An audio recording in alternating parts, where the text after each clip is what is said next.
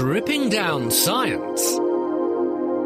The Naked Scientists.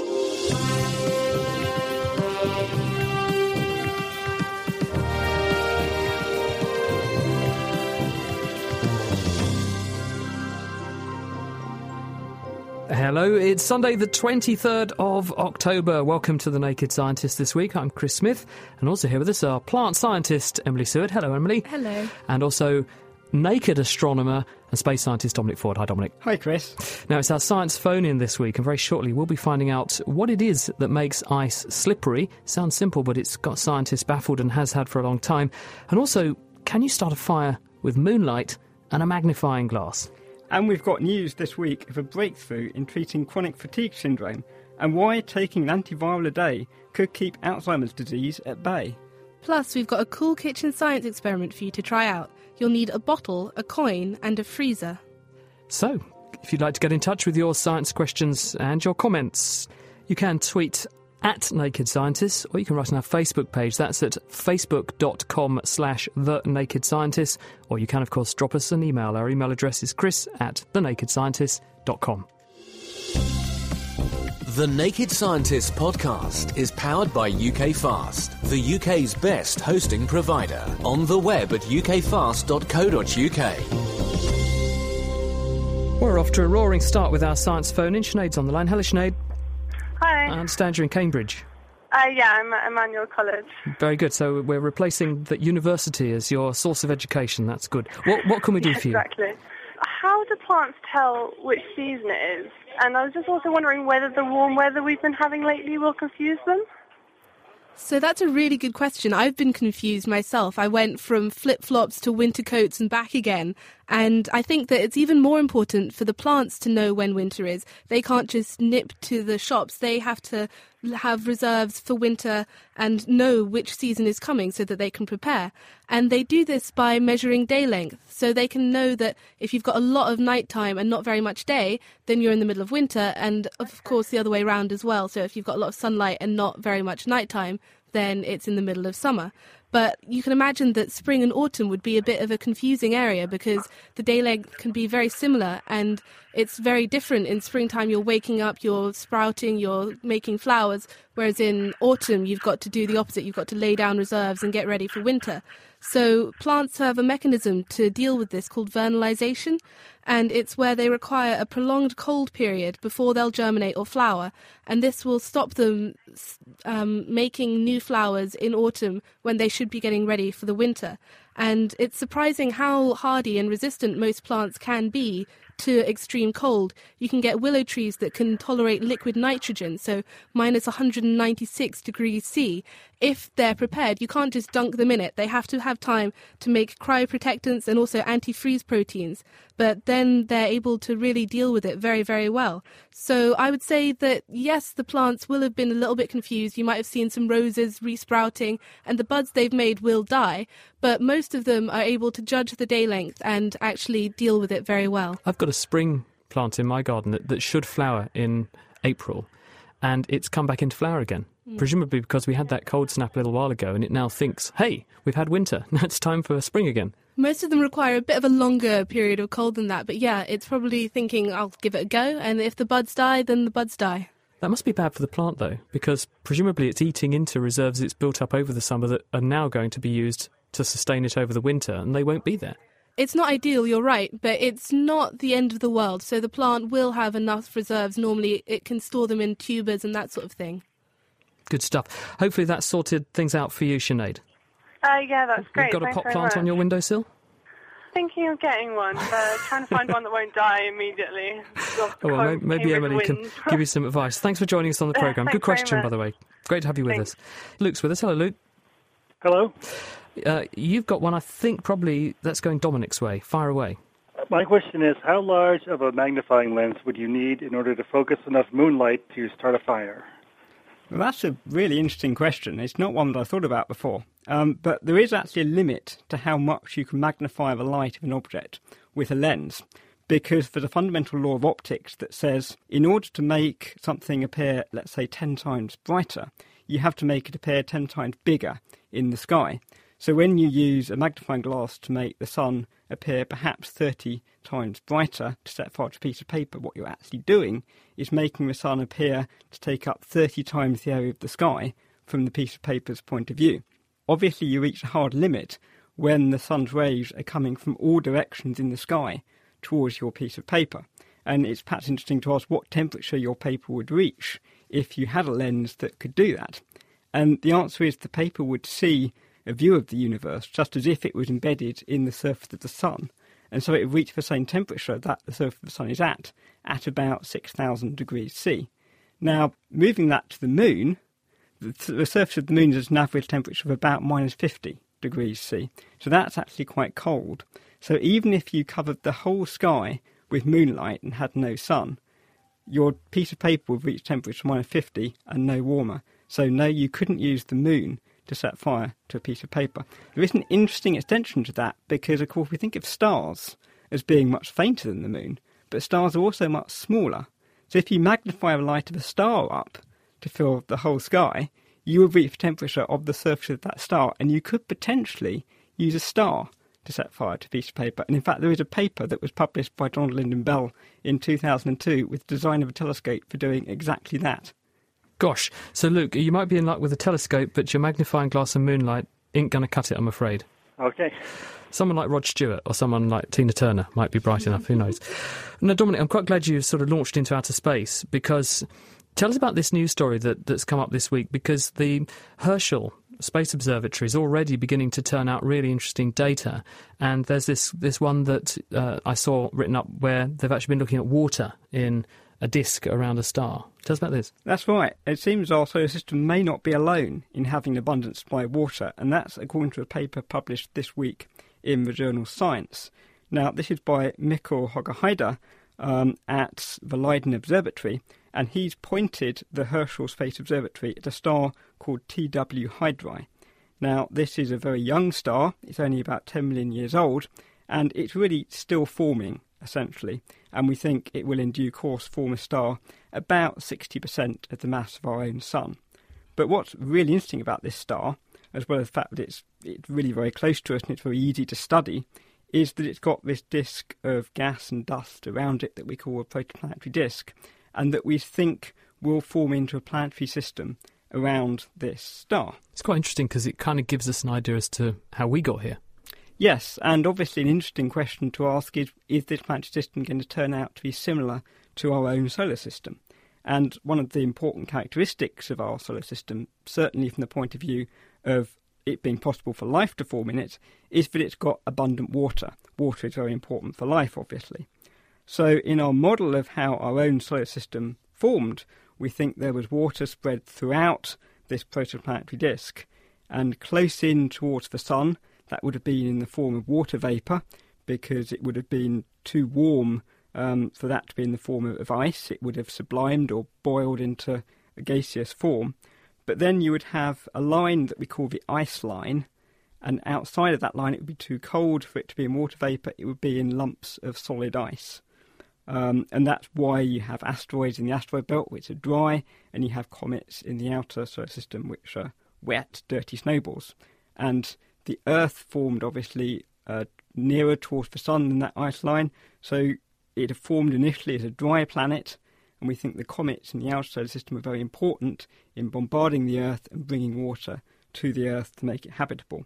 Now, looking at T W Hydrae from the outside, previously people have seen that water vapour in the inner part towards the, the star, but they haven't been able to detect the presence of ice further out, and the reason is essentially spectrally it's quite difficult to detect solid ice. But what Hogerheijde has done is he's realised if you got these solid lumps of ice and you've got ultraviolet light impacting on those solid lumps of ice, you'll knock occasionally water molecules off those lumps of ice, and that will go into cold water vapour around those lumps of ice, and you could potentially detect that. And he has detected that water vapour in this disk. And there's no way that could have formed by thermal boiling. It must have formed by this ultraviolet mechanism. So although he's only detected a small amount of this cold water vapour, it suggests there's several thousand times the amount of water in all the oceans on the Earth in this planetary system. And it's got good potential to form planets that might be habitable. if you're going to live long enough to go and live on one of them. Yeah, it's going to be a few million years, I think, before this forms planets. Dominic, thank you. You're listening to The Naked Scientists with Chris Smith, with Dominic Ford and Emily Seward. It's our science question and answer show this week, where you send in the questions and we have a go at answering them. If you go to facebook.com slash The Naked Scientists, we've got lots of questions coming in there, and you can also tweet at Naked Scientists, as has Martin Probert, who says, how does fly spray work? Good question. Well, fly spray, this is the stuff you spray on the fly, and it usually... there's a short lag, and then suddenly the, the fly appears to go nuts. It speeds up its activity, and then all of its movements appear to become very chaotic, and then usually it ends up laying on its back with its legs writhing in the air, buzzing furiously, and then it just expires. What's actually happening is that the fly spray is a neurotoxin.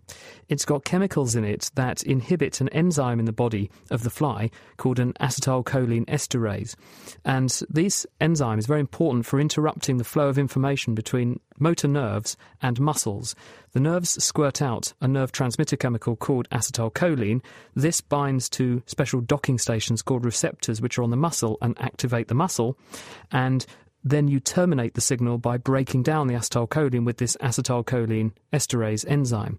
If you inhibit the enzyme with the drugs or the chemicals that are in the fly spray, then what happens is that you end up stimulating the muscles too much, you don't interrupt the signal, and as a result, the fly's muscles all go into tetany, they're contracting all the time, and as a result, the fly becomes non-viable, and it also can't move its abdomen backwards and forwards to move air in and out of its body, so it can't oxygenate its haemocoel, the bag of blood inside the fly, so it basically asphyxiates as well.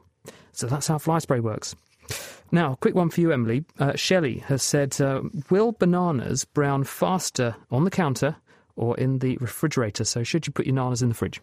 Well, it's a good question, and it's the answer is that they will brown faster in the fridge. It's mainly due to the formation of ice crystals. So you put your banana in the fridge, the ice crystals grow, and they actually rupture the cells of the banana skin.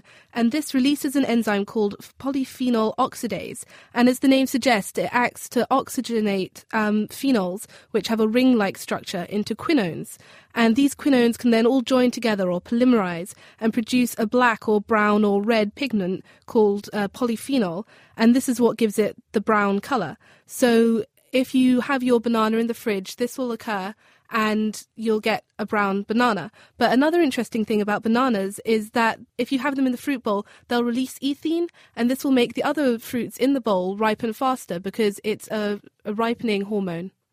So the question is, though, if it, this is a chemical reaction making this brown pigment, if you slow down the reaction by lowering the temperature, then it should happen more slowly. Therefore, going in the fridge should make the bananas go black slower? Um, I can see why you're thinking that, but actually it's more the rupturing of the cells. So if you have a banana on your table, the cells are going to be intact, the enzyme's contained, and the reaction's not happening at all.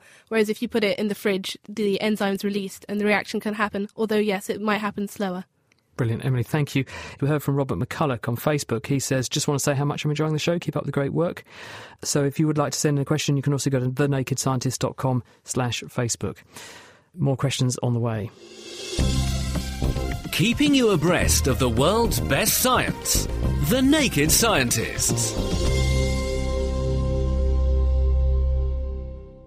And in case you're wondering who's answering them all for you this evening, I'm Chris Smith. We also have Emily Seward, who's a plant scientist from Cambridge University with us, and Dominic Ford, who is a space scientist with, I think you have a special penchant for how stars work, don't you, Dominic? Is that your, your particular area of expertise? Yeah, stars and planets are quite fun. Quite a big subject. Well, anyway, if uh, you would like to do some experimenting now, Emily? Um, we're going to go join Ben and Dave and learn a new trick for that spare change in your pocket. I have returned to the spiritual home of kitchen science. That's Dave Ansell's kitchen. And today we're going to do an experiment that we have to do in a kitchen because we need a piece of equipment that generally you can't carry around with you, and that's a freezer. Now, Dave, what are we going to do today? Okay, so what I've got, as well as the freezer, which is sitting in the corner of the kitchen, a couple of lemonade bottles, so fizzy drinks bottles. Um, I'm using half-litre ones because that's all that will fit in my freezer upright. A two-litre bottle would actually probably work better, but unfortunately I don't have a chest freezer. Does it matter what sort of drink it is? Does it have to be fizzy? It will work slightly better with a fizzy drinks bottle because they're a bit stronger. But it'll probably work with a water bottle or something similar as well. We're actually going to do this with empty bottles. And in fact, I've ha- got a couple of empty um, fizzy drinks bottles in the freezer cooling down. They've been down there for about half an hour. They should be nice and cold, down about minus eighteen degrees centigrade. And is that with the lid on or the lid off? With the lid off, although I should have one which I left the lid on, so we should see what's happened to it. Okay, so we're cooling down empty, open bottles. So far this uh, doesn't really sound very much like an experiment. But the one with the lid on, Dave has just taken out of the freezer, and uh, it, it looks like it's been crushed. Did you do that before you put it in? It started off completely inflated, and then in the freezer it's kind of crushed itself. Okay, so something about being in the freezer has caused this plastic bottle to pull in on itself, to compress itself. But the other two don't have the lid on, so presumably they're still the right shape. That's right. What's going on is the air inside the bottle is a gas. It's made of little tiny particles which fly around the place. They only take up space because they bash into the sides. They bash into things. When they bash into things, they push on them and they exert a pressure. The hotter something is, the more energy it's got, so the harder these things fly, faster these things fly around, the more often they bash into things, and the harder they bash into them, so the more pressure they apply, so the more space they take up. So as we've cooled this down, we've taken energy out, pressure's dropped, so the bottle's been crushed by the air pressure around it. But the other ones that don't have a lid on, presumably they must have pulled in extra molecules? That's right. The air pressure will just push extra air in the top of the bottle, so there should be an extra ten percent of air which has got inside that bottle. We have a nice little experiment to show that in a bit more exciting way. So what I've got here is a couple of two p pieces. Uh, you basically just want a coin which was bigger than the neck of the bottle. I'm going to cover one side of it with a bit of loo roll or a bit of tissue. And now I'm going to make this tissue really wet, so sopping wet. In fact, it's so wet that the tissue's gone transparent. It hardly looks like there's anything there at all. So while the bottle's in the freezer, we're just going to put the coin tissue side down onto the bottle, shut the door of the freezer and leave it for about half an hour, which should then mean everything freezes nice and tight and possibly seals the top of that bottle. We'll come back after that's had plenty of chance to freeze and find out just what happens. So get yourself an empty plastic drink bottle without the lid, some tissue and a coin. Cool the bottle in the freezer, put the tissue over the coin, wet it and put it onto the open neck of the bottle. Then put the bottle back in the freezer. We'll catch up with Ben and Dave later to find out what happens. Uh, David's standing by on the line. He's in Norwich. He wants to talk about Chernobyl and anything that has been discovered there in the wake of what happened more than twenty years ago. It's almost thirty years, isn't it, what happened in Chernobyl? Let me pick up first, though, with an interesting story which I spotted this week about chronic fatigue syndrome. Now, this is a, a disease of unknown etiology. What that means to doctors is we don't know what causes it or, or how it actually achieves the symptoms that it does. The, the constellation of symptoms that people who have chronic fatigue syndrome also goes by the name M E, which stands for myalgic encephalomyelitis. What this disease does is to cause people to have unexplained symptoms of exhaustion. They get muscle pains, headaches, sometimes there's disturbed sleep, and just feel cognitively slowed sometimes, and no one has ever managed to pin a cause on this. There was some speculation a couple of years ago to much acclaim that a virus called X M R V, which is a mouse virus, might be causing this, but subsequent tests have ruled this out. They can't find evidence of this virus in people who have chronic fatigue. And then this paper's come along. It's in the journal PLOS One, and it's by Olaf Meller and his colleagues. They're at Hawklands University Hospital in Bergen in Norway. And it started because a while back they had a patient who had a disease called lymphoma, which is a kind of cancer of white blood cells, specifically B lymphocytes. And there's a very good drug called rituximab, which is an antibody you can give, which kills B lymphocytes. So if you give this to someone with lymphoma, you can get rid of all of the lymphoma cells in the body. Now, by sheer chance, this patient also had a history of chronic fatigue syndrome. They gave the patient the rituximab drug, and his lymphoma was uh, controlled. But the patient said, you know, this is amazing. All my symptoms of chronic fatigue have vanished. And the team was so intrigued that they decided to set up a clinical trial, which is what they're now reporting. And they got thirty patients who had a history of confirmed chronic fatigue syndrome. And they randomised them into two groups of fifteen patients. So this is small groups. You've got to be cautious how you interpret this, but it's two groups of fifteen patients. And half the patients they put on a placebo. The other half they gave this rituximab drug to.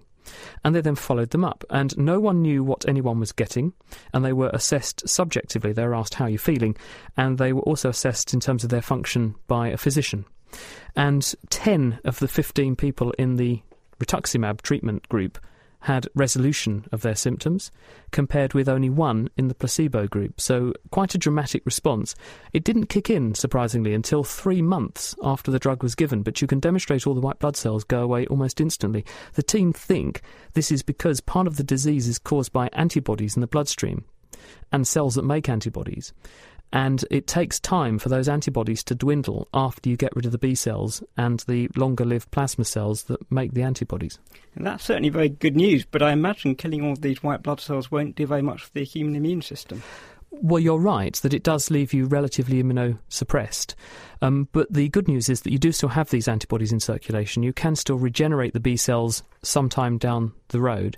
And with appropriate vaccination and health care, there's no reason why you shouldn't do very well. None of the patients had any major severe immunocompromised type outcomes in the study. So although that's a risk, it doesn't seem to be too severe um, or too much of a risk, at least in this study.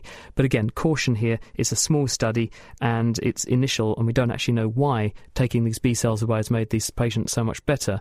We also don't know why the one-third of the group who got the treatment didn't get better yet, but I guess it's a starting point, and regardless of actually what happens, we now have a window into this condition. We can try and work out how to make people better. Now, moving on, it's our Naked Scientist Science Phone-In this week. It's Chris Smith, Dominic Ford and uh, Emily Seward. We're answering all your science questions. Um, David's in Norwich and wants to talk about nuclear reactors and things. Hello, David. Oh, good evening. Good evening. Far away. Well, um, as I witnessed uh, our very first true nuclear explosion on Christmas Island, which was Grapple X, a one point eight megaton bomb, and I know the effects that it had on wildlife out there. We we had the job of clearing up afterwards, uh, blind and dead birds, fish, uh, crabs even, um, had to be incinerated. Uh, I just wondered what had happened to nature at Chernobyl, whether there are any comparisons of what happened with the uh, nature around these areas of the explosion at Chernobyl. Interesting point, David. Um, obviously, there is a slight difference between a nuclear bomb and Chernobyl because what the two things will produce will differ, and in terms of where they actually deposit the material and over what sort of area, in what sort of form, how soluble it is, how much heat and other radiation is released locally and then at greater distance. Those things will all differ between a bomb going off and a test bomb at that in a test site and then a nuclear reactor quite close to the city. Kiev obviously didn't do too well out of this. Um, really interestingly, they have actually obviously isolated the area around Chernobyl, and the there there are some real bad hotspots in there um, where if you go and take samples, you will find that plants and soil samples are very, very radioactive. People have actually been and had a look at the reactor buildings, though, and there was a very interesting paper, I think it was published in the journal PLOS One a few years back, and they found bizarrely a kind of fungus growing inside the remains of the nuclear reactor. And you'd say, wow, how on earth can that happen? And actually this fungus is very interesting because it's turned on lots of genes that make the pigment melanin. And melanin is the same stuff that makes us have brown skin and a suntan.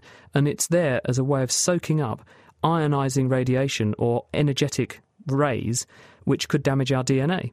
So by the yeast making itself very, very dark, it has its own inbuilt body armour against radiation, and in this way it's able to resist a lot of the in- insult of the radioactive environment.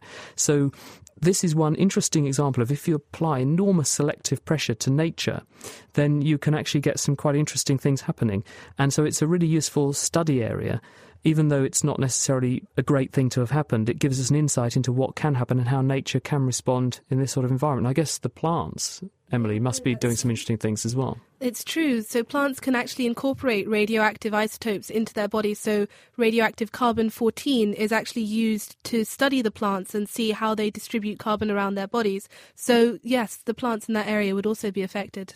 I suppose it's also worth mentioning some scientists are looking at modifying plants to make them soak up some radioactive chemicals from the soil better and put them into insoluble forms so they get locked away in the plant, and then you can clean up the soil by just harvesting the plants and, and destroying them.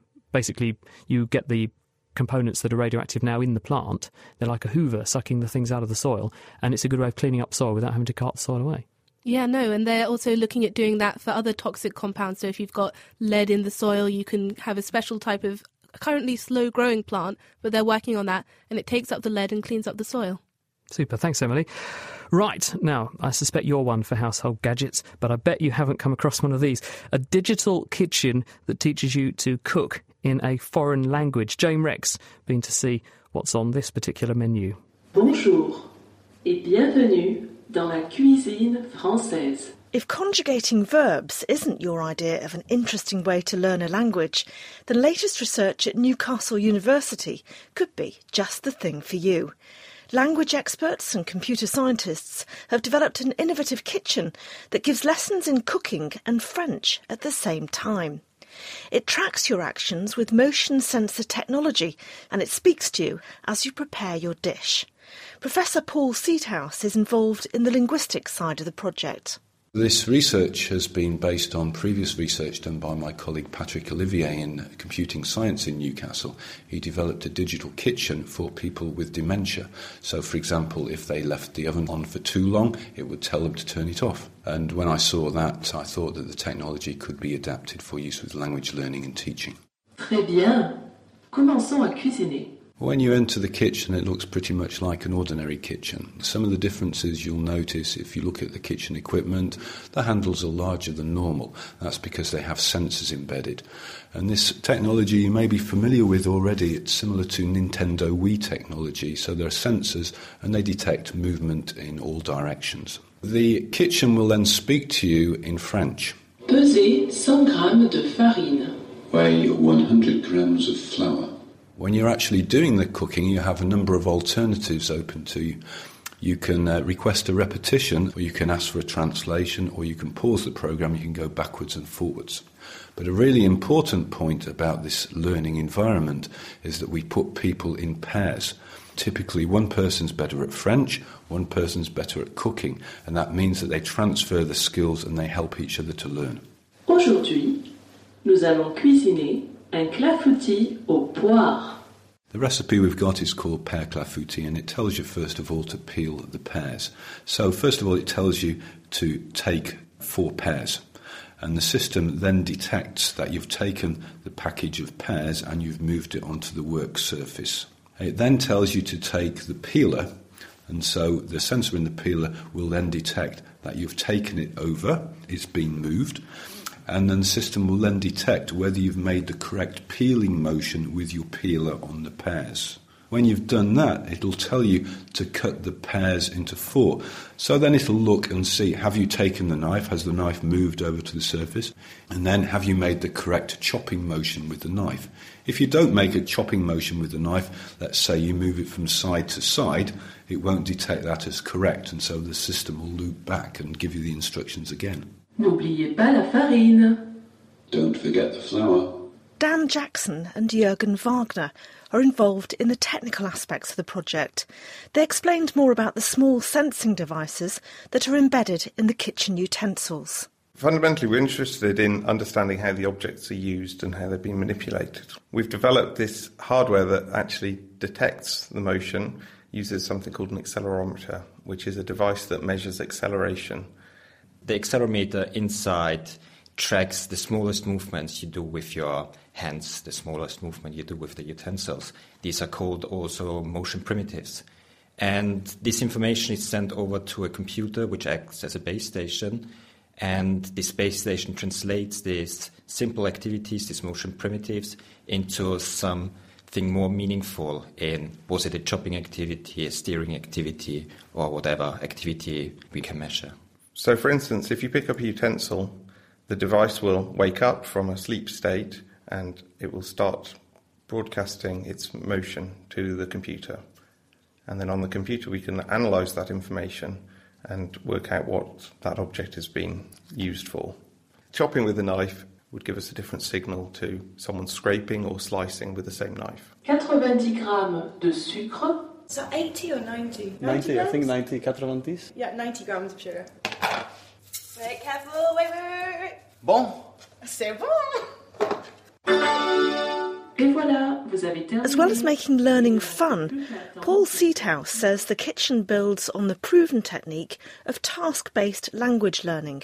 There are now further plans to take the concept out to a wider audience. Well, on the point of view of language learning and teaching, it's unique because it's taking the ideas, the excellent ideas of task-based learning and teaching out of the classroom and, if you like, into the kitchen. So you're combining it with a real-world task. It's also unique in that you're learning two skills at the same time, in other words, French skills and cooking skills. So we already have the full-scale digital kitchen in Newcastle University, but we've now developed a series of portable kitchens which we take out on roadshows. It's basically tablet P C, six implements and a pair of speakers, so it's very portable. And we're going to be placing portable kitchens in um, four different countries in Europe and trying them out there. The research is supported by the Digital Economy Programme, run by the Engineering and Physical Sciences Research Council. In the future, this way of learning could be used to teach people any number of skills, ranging from nursing to driving. The new type of kitchen could be available for schools, universities, and even the domestic market by the end of twenty twelve. True, yeah. Imagine if we did kitchen science with that. We could get Dave in that kitchen, Dominic. Can you imagine the kind of stuff we could do there? Kind of educate people in science in French. Yeah, see what, see what Dave's French is like. That was Jane Reck reporting from the digital kitchen that teaches you French. And you can find out more about that story on the E P S R C's YouTube channel, which is at youtube.com slash EPSRC video. And we'll also put a link to that on the front page of our website. Laying the facts bare. The Naked Scientists.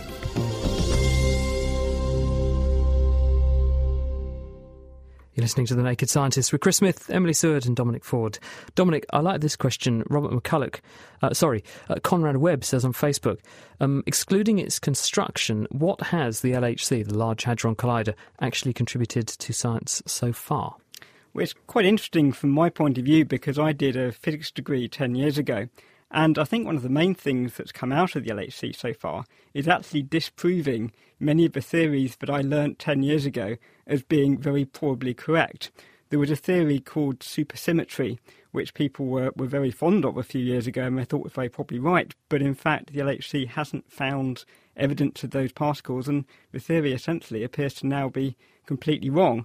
Obviously, you've heard a lot about the Higgs boson, which is the mechanism by which we think particles acquire mass, and the L H C hasn't definitely detected that yet in some of the places where it might have expected to see it, but there are still places where it could be.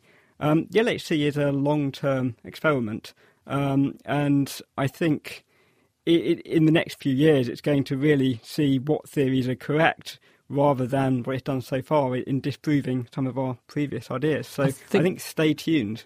I also think that when you have big investment in big projects that have to solve a lot of project problems to deploy and develop that project, you inevitably produce spin-offs that would otherwise not have come about. And I think one of the good ones, Peter Quinn, who I think you met in Western Australia, yes, who's indeed. Heading up the Australian bid for the Square Kilometre Array, made the point to me that actually, you know, the World Wide Web came from the grid that was assembled at CERN because of particle accelerators and physicists needing to share huge amounts of data.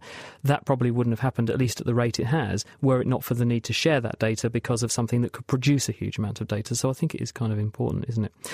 Now, Emily, um, let, let me just ask you, because there's an interesting paper this week looking at uh, reefs and why they recover so badly, and it turns out it's all down to seaweed. Yeah, no, that's right. So seaweeds, which are also known as macroalgae, can unleash a chemical arsenal which is toxic to the corals, which might explain why the damaged reefs are recovering so poorly.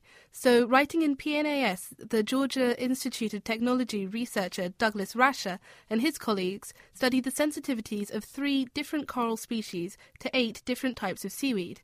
They would bring the two together, as might occur in a coral reef, and this resulted in bleaching of the coral, reduced photosynthesis and even death. So the physical proximity wasn't the cause, the scientists confirmed, because when plastic models of the offending macroalgae were substituted for the real thing, the corals remained healthy. Instead, it turns out that the seaweeds secrete a cocktail of oil-soluble chemicals called terpenes. These can rub off on the corals, killing them. The seaweeds most likely use the chemicals as a means of antimicrobial defence, but corals can lose out when the reefs damaged by human activities and climate change are then invaded by the macroalgae. This is allowed because they can gain a toehold, as the fish that would normally eat them, the herbivorous fish, are not there because of the damage to the environment. And this, say the scientists, may well explain the poor rates of recovery seen on many damaged reefs. Well, that's fascinating. So you damage the reef, the fish go away. If the fish go away, they don't eat the seaweed, so the seaweed overgrows, and the seaweed poisons the coral, which is trying to regenerate, so it's a vicious circle and the reef never gets better. Yeah, no, that's right. So it's not that they're trying to kill the coral, but that it's a side effect. Gosh, so what's the sort of scale of this? How much uh, reef loss is there? Well, it's actually a much bigger problem than people realise. The rate of tropical rainforest loss is always talked about, but the Indo-Pacific reefs are shrinking at one percent a year, so we're actually losing the reefs at a faster rate than tropical rainforests. Well, that's a worry, isn't it? Is there anything we can do about it? Um, it's very difficult, so you've got to try and keep the reefs very clean and also try and reintroduce the fish that can then eat these seaweeds, and that's one way of dealing with it. Well, let's hope so, because, of course, reefs aren't just about pretty fish and marine wildlife. I mean, they sustain whole communities and things as well, with people exploiting them for fishing and all that kind of thing. And if it's done sustainably, then they're a huge asset. But if we destroy them, it doesn't look like we're going to get them back very easily. Dominic? Now, Chris, we've got a question here which I think is for you. We've got the cold winter weather descending, and no doubt the pavements and roads will be getting quite slippy soon. But why are ice and snow so slippery? That's a very hard to answer question, actually, and in fact it's it's the source of a lot of disinformation. In fact, um, if you have a look in many many texts and books and things, especially historically, you will find they claim that when you have an ice skate, for example, on an ice rink, the pressure of the ice skate pushing down on the ice causes the ice to increase its temperature because it's being compressed, and it melts a bit, and this puts a layer of water on the surface of the ice, and that means the ice skate then slides along. Doesn't kind of stand up to scrutiny, though, because people wearing shoes where the same weight is distributed over a much bigger area, therefore with much lower pressure, still slip over on the ice. And in fact, if you plug the calculations through, the numbers into the calculations, you find it actually only changes the temperature of the ice by a fraction of a degree. So this cannot account for why ice is slippery. It can't be a melting phenomenon. And what scientists actually think is going on is that probably because you have an ice surface and there will be water molecules on the surface which are not tethered to other water molecules, they exist more as a liquid than as a solid. So all ice is covered in a very thin At a, at a molecular level layer of water. And Michael Faraday showed this quite interestingly, because he got two ice cubes, which are both slippery, put them together, and they stuck. Now, if there wasn't water there, then they wouldn't have stuck together, because obviously the water then froze onto both. So what scientists think is going on is that there is a very thin layer of water on the surface of, of any ice surface, and it's that water that acts as the lubricant and reduces the level of friction at the surface. So I think that's probably the best explanation I can come up with. Does that depend on the temperature of the ice? Well, to a certain extent it will, but at the same time, if you've got atoms, which are molecules of water, which are sitting on the surface of the ice, which are untethered and unbonded to other surrounding molecules, then it's easier for them to have energy and detach and form a water film than it is for molecules elsewhere in the ice to move around. So it favours the formation of, of a layer of water at that point, which could make them slippery. Uh, how about this one for you then? Can you help me with this? Kevin Fitch says, how can we tell the temperature and makeup of a distant star? I've heard that observations of electromagnetic spectrums may be used to determine the composition of stars, such as um, how helium was discovered in the sun. But you can also use this to determine the temperature of an object. So how does both apply? Uh, first of all, to measure the temperature of a star, it's really about the colour of the star. If you take a piece of coal, for example, and you set fire to it, as it gets hotter, it will start to glow red hot, and then perhaps it's very hot, it will start to glow yellow hot, and then in intense fire, it will start to appear white or maybe even blue. So by applying that logic back to a star, a blue star is a hot star, and a red star is a cooler star. What about and, what's in the star? Now, what's in the star is more difficult. Um, but different elements emit at very specific wavelengths and produce what we call spectral lines. And if you have a spectroscope that splits up the light of that star into different colours, you can see that certain colours are either not present or there's a huge amount of light at that particular wavelength. And that tells you there must be atoms of a particular element emitting light in that star. And so you can tell what that star must be made of. Terrific, Dominic. Thank you very much. In fact, Robert Bunsen um, was the forefather of the science of spectroscopy. So Bunsen of Burner fame also discovered that uh, you could work out what things were by looking at the, the certain absorption pattern they make and what wavelengths of light they soak up. And ironically, after working for many, many years in his laboratory on identifying some rare compounds, he unfortunately left a big sheaf of notes with ten years' work in the sun in his lab, went off to the pub. Well, I don't know he went off to the pub, but I suspect he went out for lunch, came back and the sun set fire to it, and he lost the lot and had to start all over again. But he was a very good scientist and he did the whole lot from scratch. Emily, Theo is in Essex and says, I've been wondering, how do plants cope with virus infections? Is it similar to what humans do?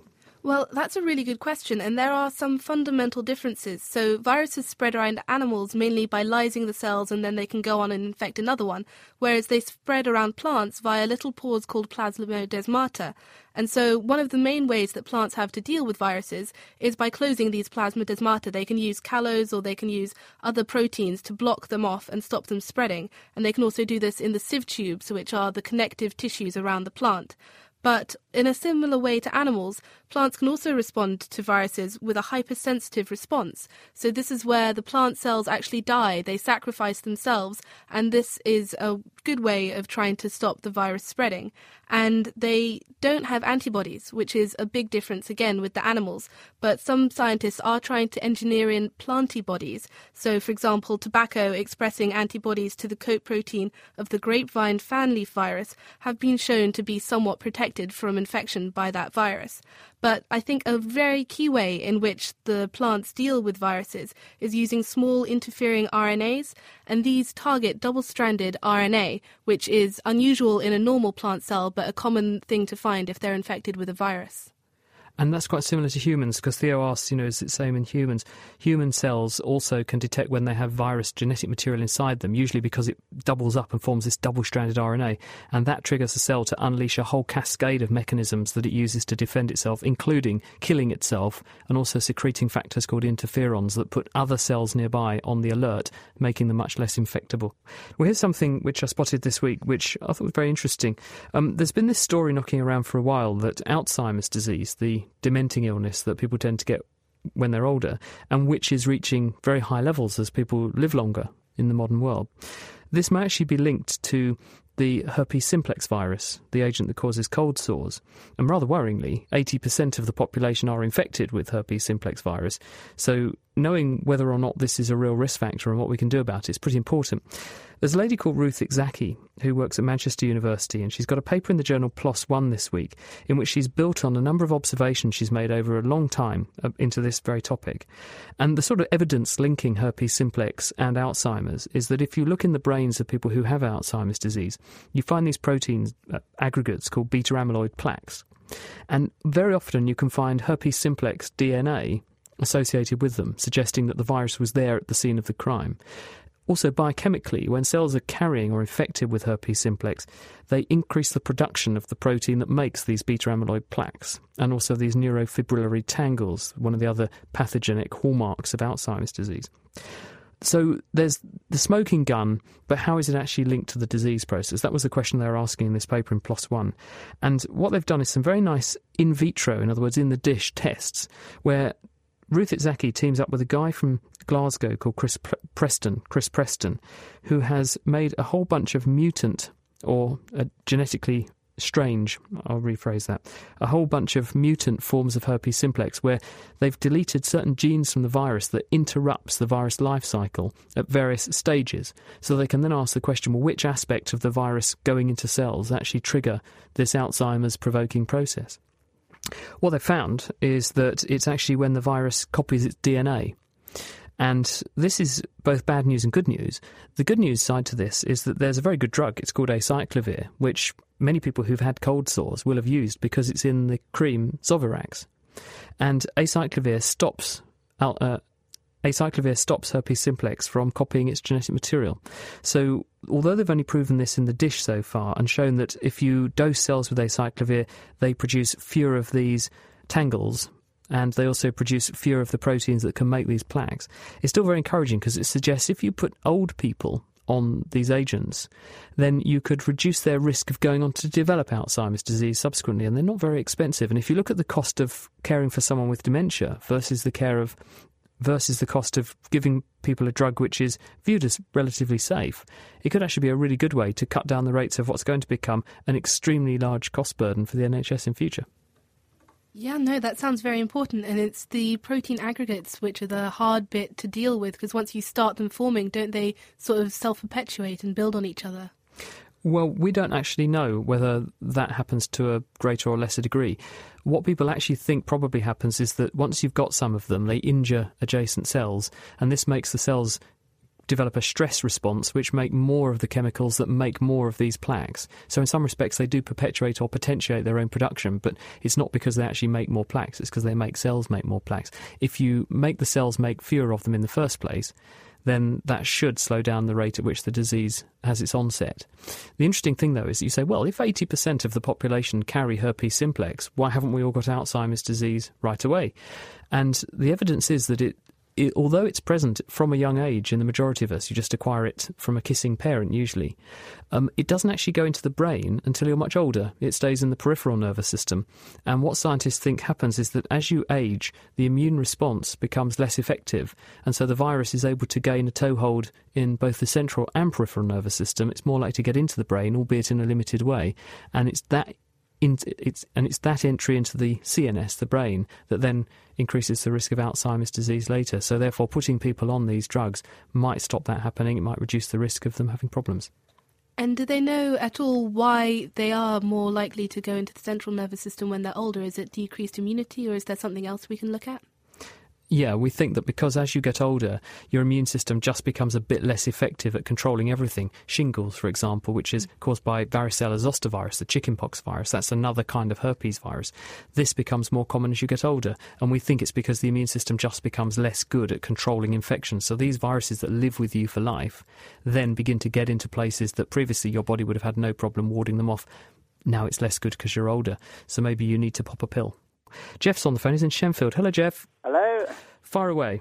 Um, as there are now a number of space probes on Mars, um, I wondered if it would be possible to detect a transit of the Earth across the Sun from Mars, whether in fact it happens, and if it does, how rare it is, because we know that a transit of Venus is pretty rare and occurs, I don't know, once every one hundred twenty years or so.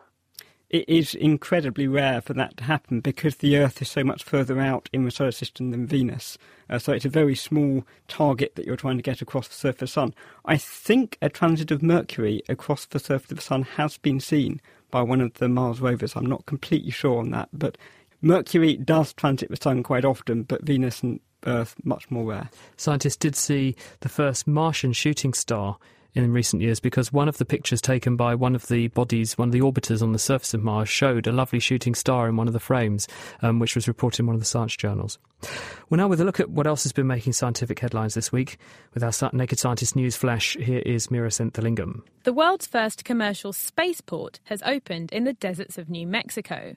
Targeting all budding astronauts, Spaceport America is Virgin Galactic's gateway into outer space, providing members of the public five minutes of weightlessness up there at a cost of one hundred twenty-seven thousand pounds.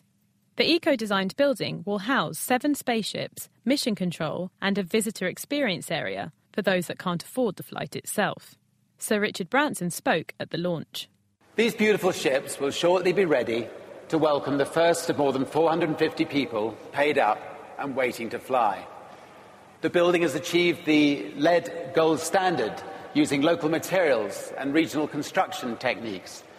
And we have minimised energy requirements through the use of geothermal, heating and cooling, and extensive energy management practices. Simply put, it's a twenty-first century building for a twenty-first century business. A new test could significantly boost the success rate of I V F treatment. The technique, developed by Dagan Wells and his team at the University of Oxford, screens potential embryos for chromosomal and genetic abnormalities before they're implanted, improving chances of pregnancy by up to seventy percent. The embryo that looks the best can often harbour lethal genetic abnormalities. So the new test really combines a bunch of different aspects of embryo biology assessment So we're looking at the chromosomes, we're looking at the mitochondria, which power the cell, we're looking at the telomeres, which protect the chromosomes. And together, that's giving us a very deep insight into the health and biology of the embryo. A vaccine against malaria could be on the horizon, after promising results from a clinical trial taking place across Africa.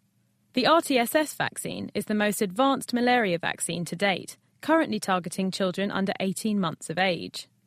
Involving over fifteen thousand participants across seven African countries, preliminary results published this week from the Phase three clinical trials found that infants receiving the vaccine had about half the risk of developing malaria than those without it. Chiri Abanyega is principal investigator on the trial site in Ghana. Our results showed that R T S S reduced the risk of children aged five to seventeen months experiencing clinical malaria by fifty-six percent over a twelve-month follow-up period. The study also found that R T S S reduced the risk of severe malaria by forty-seven percent. This is remarkable when you consider that there has never been a successful vaccine against the human parasite. And finally, new insight into the eating habits of the giant panda. Unlike other meat-eating bears, the giant panda is an omnivore, with a diet consisting mainly of bamboo, eating up to twelve kilograms of the plant every day. But their ability to digest the cellulose and hemicellulose fibres dominating a bamboo plant has long been a mystery, as they lack the digestive enzymes found in other herbivores. Using gene sequencing techniques, Fu-En Wei and his team at the Chinese Academy of Sciences identified the presence of unique enzymes and gut bacteria, helping pandas make a meal out of this low-nutrient plant. We found in the panda some special bacteria who could help the panda digest this kind of fiber. Also, we found the genes coding for enzyme to do this kind of job. Bamboo nutrition is very low. They contain low protein, sugar, and fat. So the panda needs to get some part of the nutrients from the fibers. Despite this aided digestion, the bamboo remains low in nutrition, explaining just why the pandas have to eat such a large amount of it every day. And so the reason they choose to eat this above other foods still remains a mystery. Well, that's food for thought. Thanks, Mira. The transcripts and references for that and all of the stories we've covered this week are on our website at the naked scientist dot com slash news. Uh, got an, uh, actually a Facebook message here from Olga Iljikiova. I hope I've said that right, Olga, who's listening in York, and says, "Speaking kitchens, come on, there are cheaper and more efficient ways of learning a language and how to cook. Also, this only covers a tiny section of the vocabulary, but you learn the vocabulary of delicious food, and that, that can speak volumes, surely." Distilling the best science. The Naked Scientists.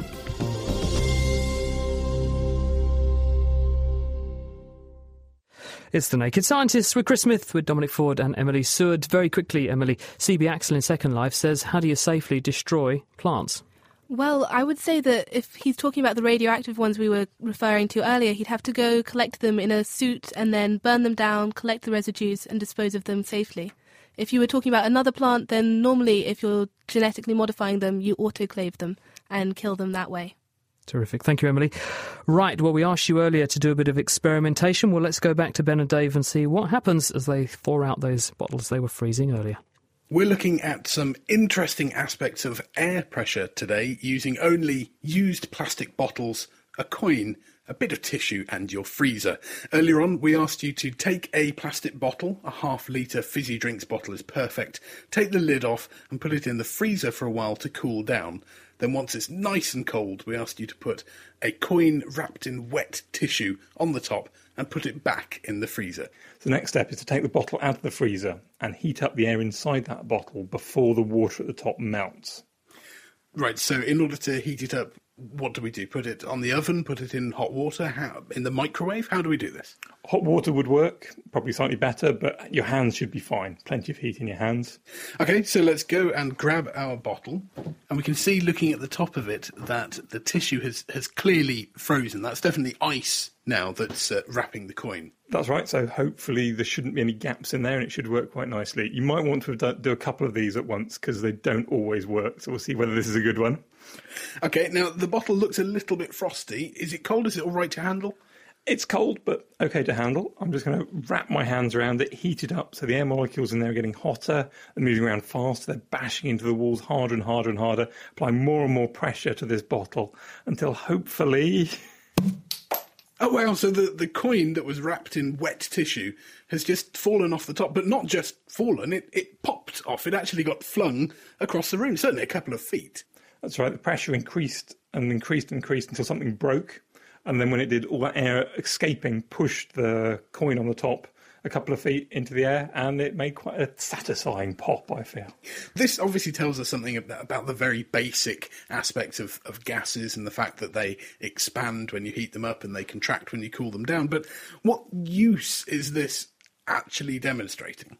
Well, this is used all over the place. For example, when you drive your car, what's happening there is you ignite some fuel in some air. It gets incredibly hot. It expands maybe thirty, forty times, pushes a piston down in the cylinder, and that's attached to the wheels and drives you along. I'm quite a conscientious recycler, so whenever I have had plastic bottles in the house, I tend to rinse them out in the sink and then put them in my recycle bin.